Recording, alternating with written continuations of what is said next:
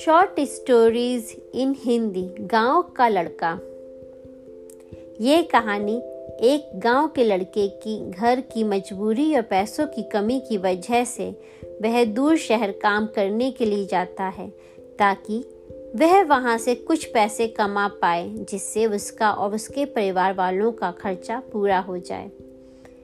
वह लड़का काफ़ी दिनों तक काम की तलाश करता है और आखिरकार उसे काम मिल जाता है।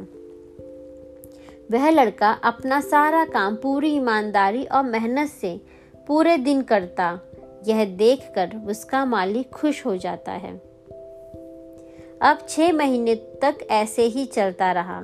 छह महीने बाद वह लड़का अपने मालिक को कहता है, अब मैं कुछ दिनों के लिए वापस अपने घर जाना चाहता हूँ। और उस लड़के को पूरी उम्मीद थी कि उसका मालिक उसे घर जाने से नहीं रोकेगा। लेकिन उस लड़के की सोच से विपरीत उसका मालिक कहता है, नहीं, तुम्हें थोड़ा और काम करना होगा। उसके लिए मुझे तुम्हारे दो महीने और चाहिए।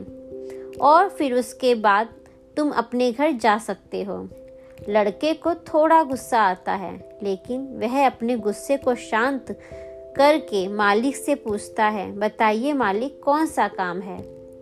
उसका मालिक कहता है, हमें एक घर खरीदना है। तुम पूरे शहर में घूमो और तुम्हें जो सबसे अच्छा घर लगे, वह घर खरीद लो।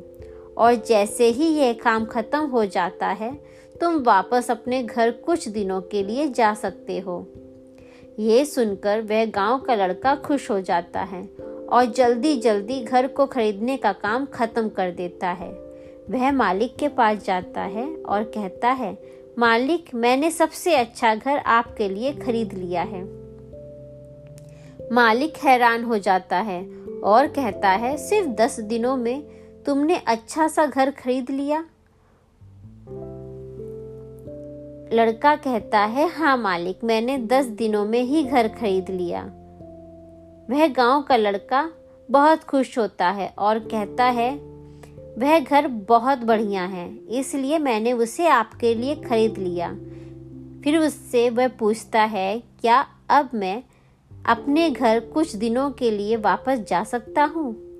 मालिक कहता है, नहीं, तुम सिर्फ़ दो दिनों के लिए अपने घर वापस जा सकते हो।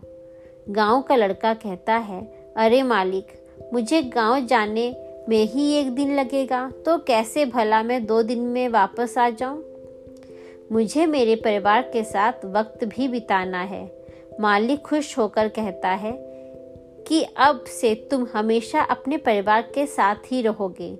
जो घर मैंने तुम्हें खरीदने के लिए कहा था, वह घर तुम्हारे और तुम्हारे परिवार के लिए मेरी तरफ़ से एक तोहफा है।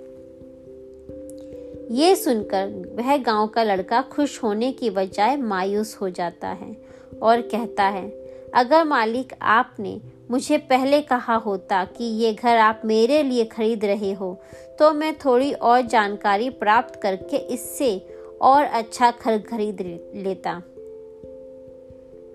मालिक ने कहा, मैंने तुम्हें दो महीने दिए थे और दस दिन में तुमने अपना काम पूरा किया।